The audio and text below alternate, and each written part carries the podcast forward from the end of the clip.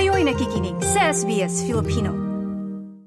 Aabot sa 40% katao na nagkaroon ng COVID-19 ang patuloy na nakararanas ng mga sintomas nito katulad ng pagkapagod, pagkahingal at brain fog o pagiging makakalimutin o di kaya'y hindi mabilis na pagkawala ng focus. Ayon sa bagong pag-aaral ng RMIT University sa Melbourne, nahuhuli bilang isang bansa ang Australia sa paglutas sa long COVID. Alamin natin ang iba pang mga detalye.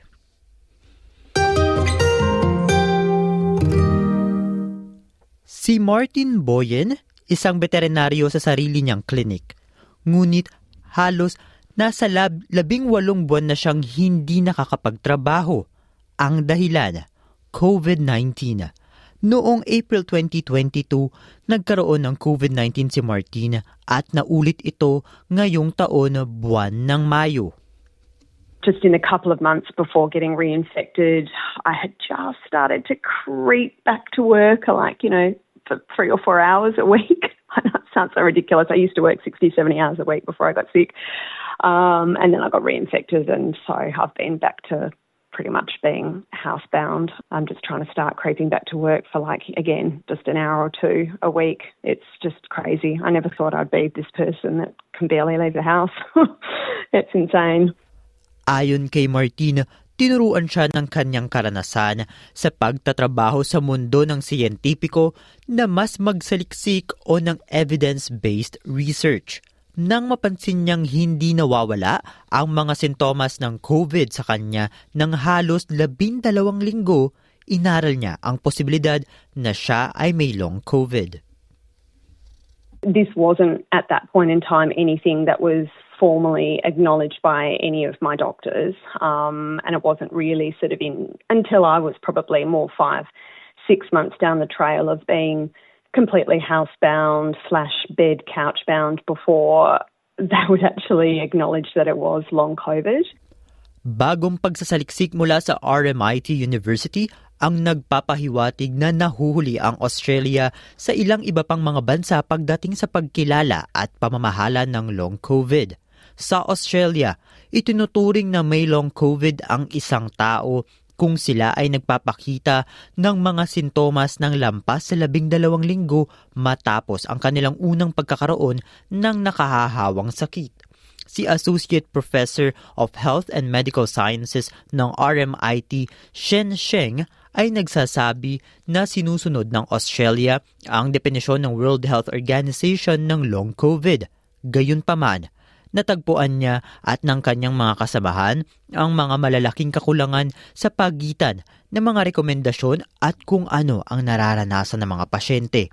Sa Australia, ang pandemya ay nagresulta sa higit labing isang milyong kumpirmadong kaso mula na mag-umpisa ito noong 2020. Ngunit ayon kay Professor Sheng, ang kaalaman ng publiko pa rin ay isang malaking balakid. A lot of people don't know about long COVID. I've seen people who uh, develop long COVID have no idea what is happening. So there are people who previously could run five kilometers, 20 kilometers a day. They now could barely walk to the supermarket and uh, they don't know what is happening, that kind of situation. So I think we need a bit better education of the public about actually people who have COVID-19 could develop into long COVID. About 1 in 10 of them could develop into long COVID. Kung ang mga sintomas ay nananatili ng lampas sa apat na linggo, dapat silang magpakonsulta sa kanilang doktor para sa pagsusuri.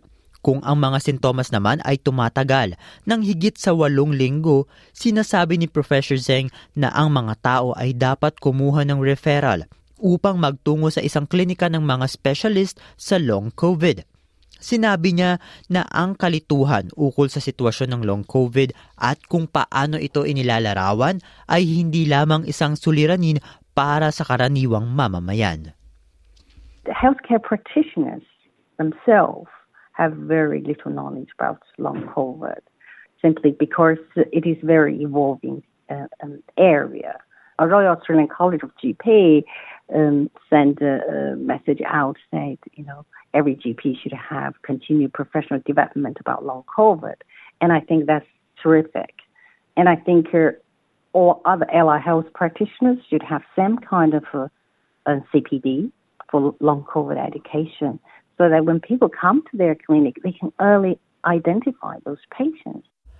Karamihan sa impormasyon na makikita ay nasa Ingles at sinasabi ni Zheng na kailangang mas mahusay na sumalamin sa iba't ibang multilingual na komunidad ito sa Australia. Sa katunayan, ang impormasyong ito ay kailangang isalin hindi lamang sa iba't ibang wika, kung hindi ay dapat iangkop din sa iba't ibang kultura. Sinabi ni Professor Seng na mahalaga ang pangangalaga sa sarili para sa paggaling. Ngunit ang mga rekomendasyon tulad ng ehersisyo, regulasyon ng kalusugan ng isip at pagkain ng maayos ay maaaring magkaiba-iba sa iba't ibang komunidad. For instance, uh, uh, Qigong might be more appropriate for people from uh, from Asian countries, right? We need to look into different kind of culturally uh, appropriate diets to reduce inflammation.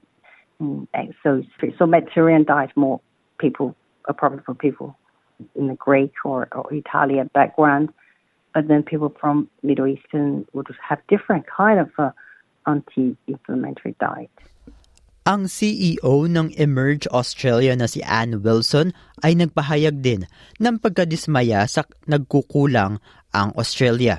Ang kanyang organisasyon ay sumusuporta sa mga taong may long COVID, pati na rin sa isang uri ng chronic fatigue syndrome na MECFS.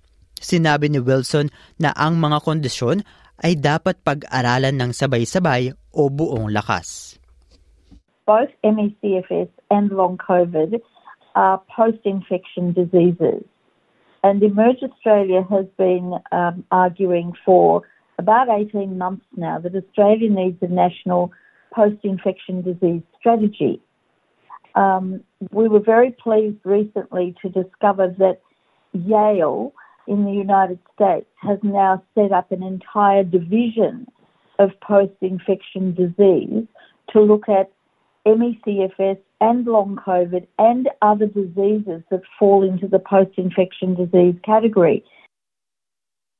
Ayon kay Wilson, madalas ang mga pasyenteng nagkakaroon ng mga sintomas tulad ng pagkapagod, madalas nakabahan, o kalituhan sa isip ay madalas na, ma- na ma-misdiagnose na mayroong anxiety.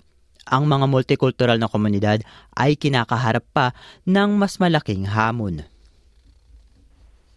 For those people who do have English as, a, as their first language, there are huge barriers to receiving appropriate care. If you add um, people from culturally and linguistically diverse groups to that, including our First Nations people, you have a very grim picture. Very grim.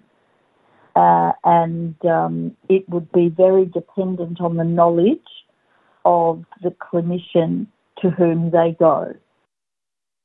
Para sa mga nag-aaral ng long COVID at sa mga mayroon nito, malinaw ang mensahe.